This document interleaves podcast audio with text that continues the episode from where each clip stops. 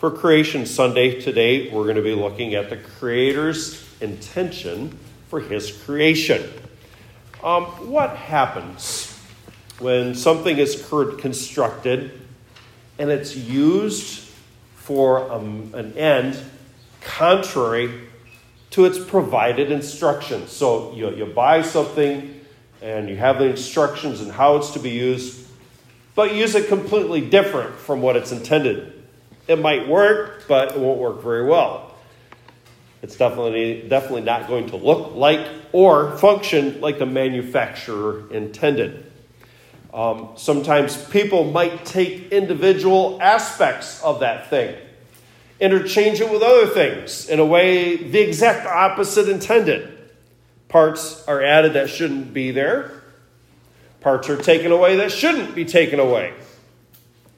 And the people can start to think, well, I can do this, therefore it's right to do that. It's okay to do that. And then the situation gets even more interesting when no one follows the instruction for that particular thing. Everyone thinks that the twisted and the wrong way of putting it together is the correct way. The warranty is voided, and the longer that continues, the more that perversion is accepted as true and correct, and woe be to the one who tells and says otherwise that you're doing it wrong when everybody says, no, we're doing it right. This is all in the realm of general speaking. So let me give a specific example. We used to have these things called cameras. Now they're built into your phone. My mom was heavily involved in 35 millimeter photography. She had her own darkroom in her basement. Um, she had wide angle lenses, she had zoom lenses, and this is the time, kids, back in the dark ages when you had film.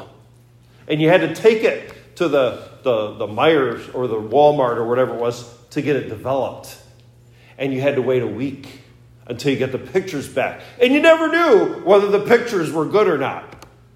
Now you just take a picture and you can see right away if it's good or not. And what's especially interesting now is people are paying $20 for those little instant, you know, camera things because it's so cool and they have to wait three weeks to see if their pictures were good or not. Polaroid cameras are making a comeback, costing thousands of dollars. Well, not thousands of dollars, but those are just throwaway things to us a 35 millimeter camera. You can still buy them today, digital ones. They're not cheap. So, what would happen if somebody spends thousands of dollars on a high end 35 millimeter digital camera, and the first thing that he does is he glues the lens cap on? Now, if you have no idea what a lens cap is, okay, that's the thing that protects the lens you take the lens cap off and you can see what you're taking a picture of. And so this person who just spent thousands of dollars on this 35 millimeter digital camera, he gets super glue, he puts it on. That's not good enough. I want to make sure it stays on. So I'm going to wrap duct tape around it. Duct tape. Around an expensive 35 millimeter camera. Wait, he's not done yet. How do you take pictures with a 35 millimeter camera? Again, those of us with our, our dumb phones, we just kind of turn it on, we point the button. What you're pushing is a little button that on the camera is called a shutter release button. You push it down physically. I mean, you push it physically down, and it opens the oh aperture. Is that right? Lets the light in, exposes it, and takes the camera takes, takes the picture. This individual, he's glued and duct taped his camera lens on, and he's decided, I'm going to take all that assembly apart for the, uh, uh, uh, uh for the, the shutter release button. I'm going to unscrew it. I'm just going to tape in some quarters there. Those look nicer. I think that'll work better. And then with his expensive camera that he's modified for better use, he then uses it to hammer nails with it. What would you say to that individual? You're crazy. That's not what it was created to do. You're using it wrong. God created things in a certain way to do certain things. This creation account that we have read here in Genesis 1 and 2, it tells us he created everything to reflect his character and to accomplish his purposes. Let's learn some truths about number one, the Creator's work and intention. The first thing I want us to see in Genesis 2, verse 7, let's look there. Genesis 2, verse 7 The Lord God formed man of the dust of the ground and breathed into his nostrils the breath of life, and man became a living being. Drop down to verse 21. The Lord God caused a deep sleep to fall on Adam, and he slept. And he took one of his ribs and closed up the flesh in his place. Then the rib which the Lord God had taken from man, he made into a woman, and he brought her to the man. We see number one, God directly made human beings. He directly made human beings. He made man from dust. Isn't that an encouraging thing, guys? You're just dust. And what does the scripture say? From dust you came, dust you're going to return. We need, we need to remember that. I want us to see some truth, some things here about this. Man does not exist by chance, he exists because God made him. It's not by natural processes, just kind of happen to come together, all these things. No, God directly made human beings. It wasn't mere intelligent design. That is a popular thing the last few decades where some have said there is an intelligent design. And we, at least as Christians, it said, should get behind that because it's better than naturalistic evolution. And I would encourage you don't fall for that because that's not the truth. It wasn't a mere intelligent design, it was the God of the, the triune God of the Christian scriptures who made all things, who formed man's body from dust and breathed life into him. We see here also, and I'll speak more about this during the afternoon service, God made the male first, the man first.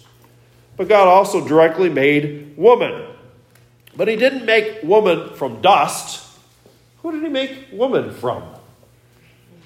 From man, from the rib of the man. God, who is perfect. He looked at man all by himself, solitary. He assessed his situation and he correctly, perfectly solved man's problem. It is not good, verse 18, that man should be alone. I will make him a helper comparable to him. God's solution wasn't more dust. God's solution wasn't a dog. What are dogs sometimes called? Man's best friend? Wrong. God didn't give Adam a dog. God's solution wasn't more work. God's solution definitely wasn't another man. It was woman who perfectly complemented him. This is what I spoke about last Creation Sunday how a woman perfectly complemented man. He was his perfect match, not an identical match. Because that is not what man needed for his solitary state. A second truth that we need to see from chapter 1, verse 27. So flip a page over, maybe if you need to chapter 1, verse 27. So God created man in his own image. In the image of God, he created him. Male and female, he created them. Number two, God made human beings with specific genders. God made human beings with specific genders male and female. God knows what He's talking about when it comes to gender. He is not confused. God is male. He is male. God made biological man male. He made biological woman what? Female. There's no difference between sex and gender like you hear about today. And the ironic thing about all that is that those who deny that, who say, no, deep down, I'm really, you know, fill in the gender there. Those who deny that, they in the same breath will say, you know what? God, He might be a man, He might be a woman, He might be fill in the gender. And I say that that's ironic because I say, I, I, I wonder what happened to don't tell me what my gender is. But yet, that's exactly what they're doing with the Lord. Number two, God made human beings with specific genders. Number three, from the same verse, verse 27 God made human beings in his image. He made human beings in his image. In the image of God, he created him. What does it mean to be made in the image of God? Well, I have a book I'd like to read to you, but I don't have time for that, so I gotta have to boil it down in just a few words for you. What's it mean to be a human to, to be made into God's image? It means you are made into a rational and a righteous person. Three key words there rational and righteous person. A rational and righteous person. At the moment of creation, man had intelligence he had the ability to communicate. He could assess a situation. He could draw conclusions. And he could act. It didn't take thousands and millions of years for that process to happen. Show me, you might say. Let's go to chapter 2 then. Chapter 2, verse 15. Two situations we can see this from chapter 2, verse 15. The first, verses 15 to 17. Then the Lord God took the man, put him in the garden to tend and keep it. And the Lord God commanded the man, saying, Of every tree of the garden you may freely eat, but of the tree of the knowledge of good and evil you shall not eat, for in the day that you eat of it you shall surely die. Take your best friend, dog. Tell him, Don't go there, you can go here. And what will your dog do? pan around, and he'll run wherever he wants. Wait a minute. Don't you listen to me? That didn't happen with Adam. God put Adam in the garden. He said, This is what you are going to do.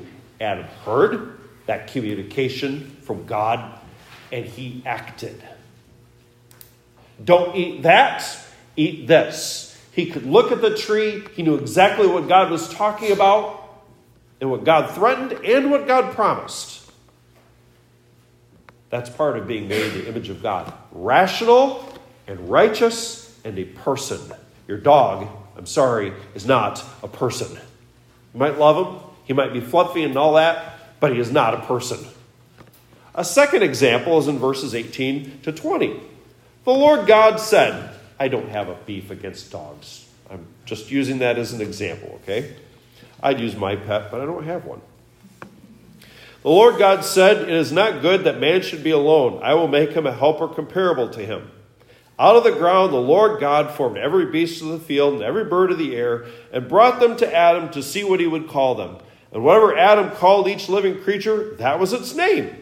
So Adam gave names to all cattle, to the birds of the air, to every beast of the field. But for Adam, this was not, there was not found a helper comparable to him. Did this happen before Eve came about?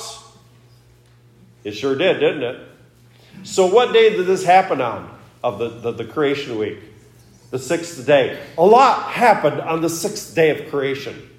God created man, Adam, had all these animals come by him. And what did Adam do? he looked at each animal that God brought by. Adam assessed the characteristics, the actions, the, uh, the different qualities of that animal. And he gave it a name that characterized that animal. What does that require? Rationality. This is not something I picked on your dog enough. This is not something your cat can do. This isn't something your goat can do. They can't do that. The only pet I've had are little goldfish and algae eaters in my fish tank. They can't do that. Only someone given the ability by God to think and to think rightly and to relate to God righteously, that is what is meant being made in the image of God. A rational and righteous person. The image of God is what separates human beings from every other created being.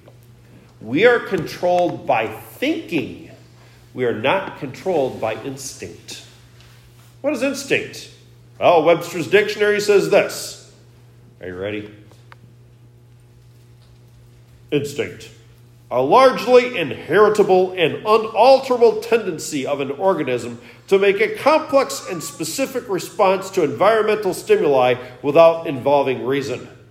Well, it just responds. It doesn't think, it just acts. That's what animals do. They act by instinct. Human beings, we think and we act based on our thinking because we're made in God's image. Number four, chapter 2, verse 24. Therefore, a man shall leave his father and mother and be joined to his wife, and they shall become one flesh. In chapter 1, verse 28 chapter 1, verse 28. Then God blessed them, male and female, man and woman, Adam and Eve. God blessed them, and God said to them, Be fruitful and multiply, fill the earth and subdue it, have dominion over the fish of the sea, over the birds of the air, and over every living thing that moves on the earth. Number four, God created marriage. God created marriage. He created marriage to be a lifelong union between a man and a woman for three primary purposes. There's other reasons, but from here, there's three primary purposes. The first is companionship. Remember, Adam was alone. God provided him a perfect companion. A second purpose is help in daily living, mutual help in daily living. She was his helper, and they together exercised dominion over the earth. A third purpose is children. Chapter 1, verse 28. Be fruitful and multiply. Children. God created marriage. Number five, God gave man definite abilities and responsibilities. God gave man, I'm referring to the male here, okay, definite abilities and responsibilities. What does definite means? It means there's no ambiguity here, right? There's no uncertainty. It's unquestionable, it's absolute, it's precise, it's not open ended that you can just kind of add to it or whatever. Uh, it's not undefined, it is definite. God has said, This is what I created man to be and man to do. Remember the 35 millimeter camera. This is what I created man to be and to do. God created man to be the one responsible for leading, protecting, and providing for his family. That's what God made man to be and do to lead, protect, and to provide for his family and he specially created man as man to fulfill all the roles and responsibilities of that.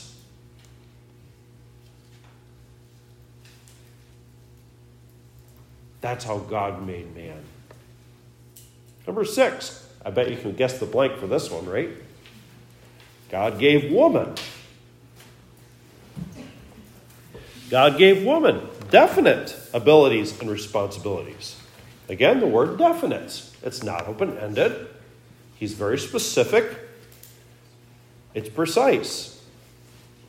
So, if God made man to be the one responsible for leading, protecting, and providing for his family, how did God create woman? What did God create woman to be? Well, she's the one responsible for helping her husband. This is that concept of submission, of managing the home, and bearing and loving children. Let me repeat that because I know many of you are writing that down. Responsible for helping her husband, submission there, managing the home, and bearing and loving children. We're going to start hearing howls now from society, aren't we? Whoa, no, this isn't right. Paternalistic, chauvinistic fella. God specially created woman as woman to fulfill these roles and responsibilities. Only a woman can bear and give birth to children. And only a woman can provide that mother's care and touch and comfort. Does this mean that dads don't love their kids and can't provide comfort? Well, they can. But there's something about a mother's care, isn't there? Because that's how God made our moms. Be honest. Mother's Day or Father's Day, moms get the load of attention there, don't they? It's not that we don't love our dads, it's just there's something about our moms. That's a part of God's creation and is a good thing. Number seven, God created men and women fundamentally distinct from one another. How so? Our physical bodies. This should be a duh thing, right? Fundamentally distinct in our abilities, what we're able to do. Yeah, we can do some things together, but God made our physical bodies, our, our mindset, our psyche, our attitudes to do God created things. And even a reason why we're here on this earth. They're not interchangeable. No matter how people may mutilate their bodies to try and make them interchangeable. They're not. Think of the 35 millimeter camera that got mutilated. Number eight, God gave human beings authority over all creation. He gave human beings authority over all creation. Chapter 1, verse 28 Be fruitful, multiply, fill the earth, and subdue it have dominion over the fish of the sea. We need to grasp this, especially in our day and age. Mankind is not equal with any life form, he is infinitely superior to such. We go fishing to catch fish. Fish don't come up on land to catch men, do they? That's not how it works. We exercise dominion. You might say, well, a shark can eat us. Don't go swimming where there's sharks. And that's part of the curse. The theory, and that's all it is, it is not fact. The idea of naturalistic evolution, that things just kind of came into being all on their own, the end result of that is it levels the le- that makes level uh, the distinction between human beings and, I don't know, snails. You are no better than a snail. You are no more valuable than a snail.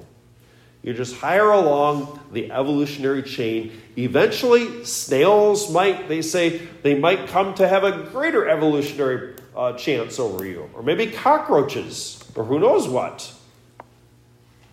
No, you are made in God's image, a rational and righteous person. that God has put on this earth, the psalmist talks about as the king of the earth. You are here to rule and to have dominion over it. Last, number nine, somewhat of a rabbit trail, but something that I want us to see. Number nine, God's creation of mankind and everything had definite morality. Had definite morality. It says several times in chapter 1 God saw that it was good. It's a sad thing that many Christians think that there are things in God's creation, there are things in God's creation that don't have morality. Like what? Some of you young people like to draw on my chalkboard. Yeah, yeah, she looked down. She's still looking down. She can hide, but I know who you are. um, what is that? Is it evil? Is it good? How about this? Oh boy. I'm really in trouble now. Five. Thank you. Hey, look at that! Um, I don't know if I did that right. Okay, that's F. Okay. Da, da. Does that sound pretty good? Da, da, da, da, da. Okay, the note F. Is that good? Is it evil? Is it? Let's see. Oh, this is going to be fun now. Dust. Is this dust good? Is it evil? Or is it just yucky? Okay. Um, letters of the alphabet, musical notes, numbers, dirt, dust. They don't have morality, they say. I'd like you to think about that. And I will submit to you that that is false. They were created by whom? And what God's assessment of everything He made was what? It is what? Good. God only does good. He only does good. These are expressions of language, communication. And that is part of being made in the image of God. Dust is good because God looked at how much that He made and said it was good. Everything that He made, except for dust. No, God looked at everything that He made and said it was good. So it's sad when there are those who, even Christians, who say it doesn't necessarily have morality, but I would say it gets worse. When Christians then say that the only way that they become good or bad is when the creature does something with them, then the morality is not coming from God, the morality is coming from whom? The creature. It's independent of God. I've created morality. Is there anything God did that was not good? Is there anything that is without morality? Is there anything that exists from God, yet its morality is independent of God? I'm making you think this morning, aren't I? Does morality exist separate from God? No. There is God and everything else. And everything is right and good because God made it. But it's corrupted because of sin. Does anything exist in creation apart from God that was not created by God to glorify Him? What does Psalm 19:1 say? The what declares the glory of God? The heavens and the firmament shows His handiwork. What did we meditate on, on at the beginning of the service? Psalm 148:13. Let all creation praise the name of the Lord. What did we sing? The third verse of the spacious firmament on high. One of those songs, I know it's hard to sing, but it has such a great message, and it's a tune that'll run through your mind. If rock and fire, though mindless, mute, of soul and spirit destitute, can their creator's praises sing and tell the glories of their king? Then I, so blessed with gifts divine of heart and soul, of voice and mind, must far surpass the starry throng and burning bright with heavenly song. How to describe rock and fire? Mindless and mute. It can't speak, but yet it sings their Creator's praises by its very existence. Guess what this does by its very existence? It praises the Lord by its very, very, very existence. Let's consider now, number two, the corruption of God's creation. The last point was somewhat of a rabbit trail, but tied, I think, to what I want to emphasize today. The corruption of God's creation. Let's go to chapter 3. In the Garden of Eden, chapter 3, verse 1. Now the serpent, the serpent was more cunning than any beast of the field which the Lord God had made. And he said to the woman, Has God indeed said, You shall not eat of every tree of the garden? And the woman said to the serpent, We may eat of the fruit of the tree of the garden. But of the fruit of the tree which is in the midst of the garden, God has said, You shall not eat it, nor shall you touch it, lest you die. And the serpent said to the woman, You will not surely die. For God knows that in the day you eat of it, your eyes will be opened, and you will be like God, knowing good and evil. So when the woman saw that it was the tree was good for food, it was pleasant to the eyes, and a tree desirable to make one wise, she took of its fruit and ate. She also gave to her husband with her, and he ate. Then the eyes of both of them were opened, and they knew that they were naked, and they sewed fig leaves together and made themselves coverings. We see here the beginning of the corruption of God's creation. What's happened to the 35 millimeter camera? Satan, an angel created by God, doubted and denied God's creation work and commands. Has God said that? Is he really going to do that? Eve is deceived. She makes an independent decision without consulting her husband, Adam. Adam, he didn't lead his wife, he didn't protect his wife, he didn't stop the serpent. He's right there the whole time gave it, she gave it to her husband who was with her. Adam willingly disobeyed his creator and he ate. God's creation intent is corrupted in the garden, and then it just went downhill from there outside the garden. Chapter 4 chapter 4 and verse 5. We read how Cain and Abel brought an offering, the two boys of Adam and Eve. The Lord did not respect Cain and his offering, and Cain was very angry. Anger and jealousy. Verse 8 there's murder. In verse 19, Lamech took for himself, himself what? Two wives.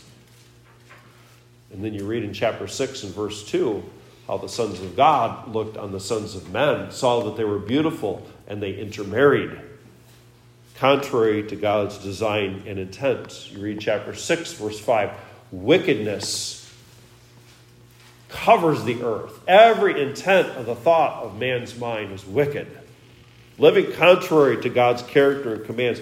Corruption and violence fill the earth. And that brings us to where we are today. It would take forever to continue listing all the different sins.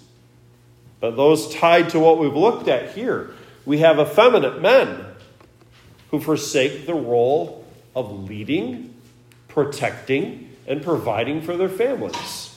We have over assertive women leave the role of being a submissive helper and providing nurturing care. We have married couples who say, we don't want to have children, we will not have children.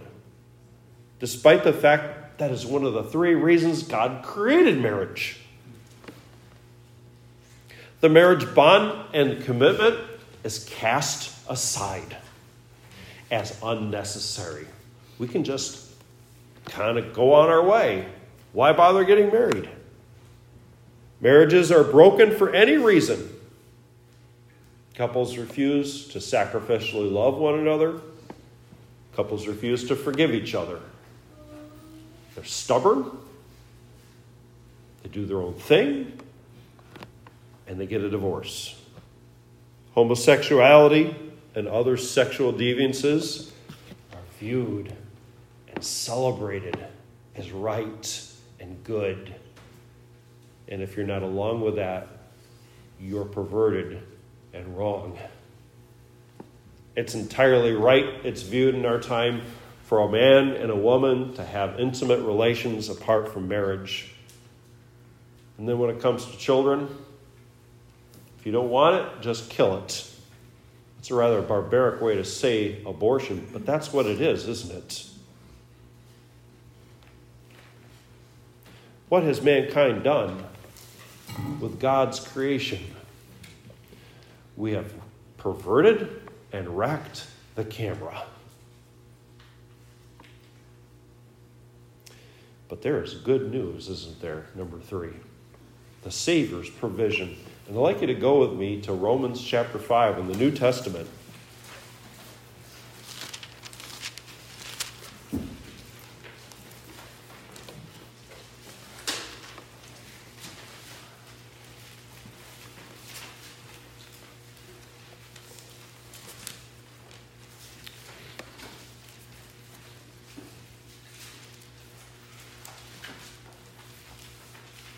Chapter 5. We'll start in verse 6.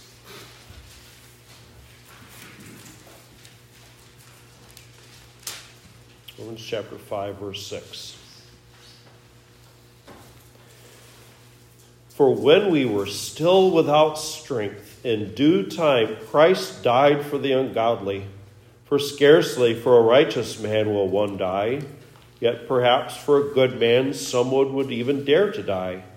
But God demonstrates his own love toward us in that while we were still sinners, Christ died for us. Much more than, having now been justified by his blood, we shall be saved from wrath through him.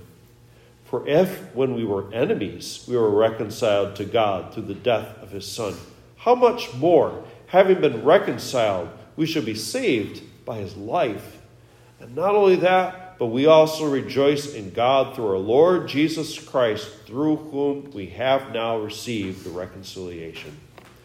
What happened the moment that God, uh, that that man made in God's image, rational and righteous person, turned from God? Death. The wages of sin is death. Is there any hope? We're condemned by the Creator, rightly condemned. Is there any hope? Verse 8 what a, what a statement. God, the same God who created you, the same God that you rebelled against. God demonstrates his own love toward us in that while we were still sinners, his own son, Christ, died for us. Adam's sin brought sin and death in this world. Read about it in Romans 5 12 to 19. Everyone's born a sinner, everyone's born guilty, everyone's born condemned, without hope and lost. Every one of Adam's descendants has sinned, and death reigns. No one has the power, the ability to free yourself from it. We were without strength. But yet, what do we read here? Christ died for the ungodly. Through Jesus Christ, when He saves you, He saves you and He enables, if as it were, the camera to work correctly. He gives you a new nature. He gives you a love for Him. He enables things to work correctly. And then that brings us then to the saints in chapter 6, verses 12 to 14. Therefore, do not let sin reign in your mortal body, that you should obey its, in it and its lusts. Do not present your members as instruments of unrighteousness to sin, but present yourselves to God as being alive from the dead, and your instruments as and your members as instruments of righteousness to God. For sin shall not have dominion over you, for you are not under law, but under grace. At salvation, Christian, that moment of salvation, God gives you new desires to love Him new desires to obey him. Old things have passed away, new things have come. He's given you the Holy Spirit, who eternally, forever will dwell within you to help you stop sinning and to do right. God reveals in Scripture what you should do, the owner's manual, if you will, so that you can obey Him and live the way that He intended. He gives you that love for it that willingness to read it. Yes, you'll love to read instruction manuals. Hard to believe, isn't it? But because it's from your Lord, you love Him. So, what kind of directions do we have from God? Number four. Well, we need to know Genesis 1 and 2 all the way to Revelation 22. You must know all of it. What are the Lord's directions? Lord's direction, first and foremost, is this you have to confess your rebellion. You have to submit to your, to your Creator and to your Savior. Christian, fulfill your Creator's intention for your life. Fulfill your Creator's intention, why He made you the way you are. So, men, women, God created you to be a man and a woman, and He saved you to be that way so that you will fulfill those roles, those responsibilities in your home and in your family. Yeah, the world, unbelievers, are going to pressure you. They're going to try to deny that. They're going to try to trick you up. Resist that. Listen to your Creator. Listen to your Savior here. Kids, I don't care if you're writing the chalkboard, within reason, and then erase it. Kids, you're kids. Right now, if you're a boy, God's plan for you is to grow up and to be a man. If you're a little girl, God's plan for you is to grow up and be a woman. That's how God made you. And God knows what He's doing. If you're married, Husbands, wives, God has brought you together. He has matched and paired you with someone who isn't perfect. And guess what? Neither are you. And God's intention for that is that it'll be for how long? For life. Have there been mistakes made in the past? Yeah. Is there hope? There sure is. You learn from it, you do right, you keep going. But right now, we're at now, husbands and wives, husbands, fulfill the, the, the, reasons that God has you, the purposes that God has for you in your marriage. Wives, the same. Work through your sin problems. It can be easy to think, well, we have such a hard time, I'm just going to make this decision and just kind of cut it off. Two wrongs never do what? They never make a right. God provides and God helps. Some specific things. Men, your best friend is not your dog. Your best friend is your rib. Cherish her. Love her sacrificially. Well, she's not perfect. What's our response to that? Neither are you.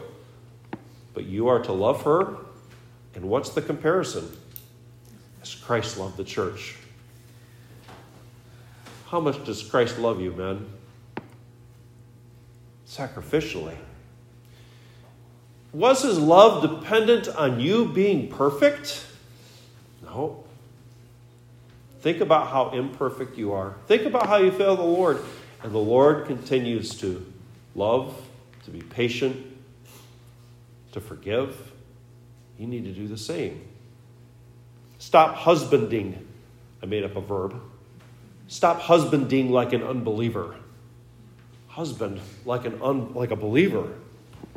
Your life isn't your work. Your work is a gift from God, but that's not why you live. You live to glorify God in every aspect of your life. And don't forget, men, you are responsible for leading, providing, and protecting for your family. Wives, lovingly submit to your husbands. Well, he's got issues. What's the response? We all do, don't we? He's got issues. I'd encourage you.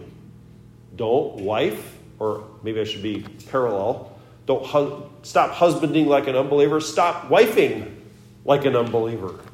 Don't take your cues on how to be a wife from this world. Look to the Lord's word. Look at where you're at. Look at where the Lord says you should be. Don't look don't Google maybe I should do this. No. Look to what the Lord says here. You'll never go wrong. Well, I can't do it. That's hard. Good. You recognize that. It is hard. You can't do it. You have who indwelling you? The Holy Spirit, the triune God. Ask for his help. Submit yourself to the Lord and follow him. That's why you need Christ to obey him with Spirit's help. I'll close with this for everyone. You have a body, you have a mind, you have hearts and affections.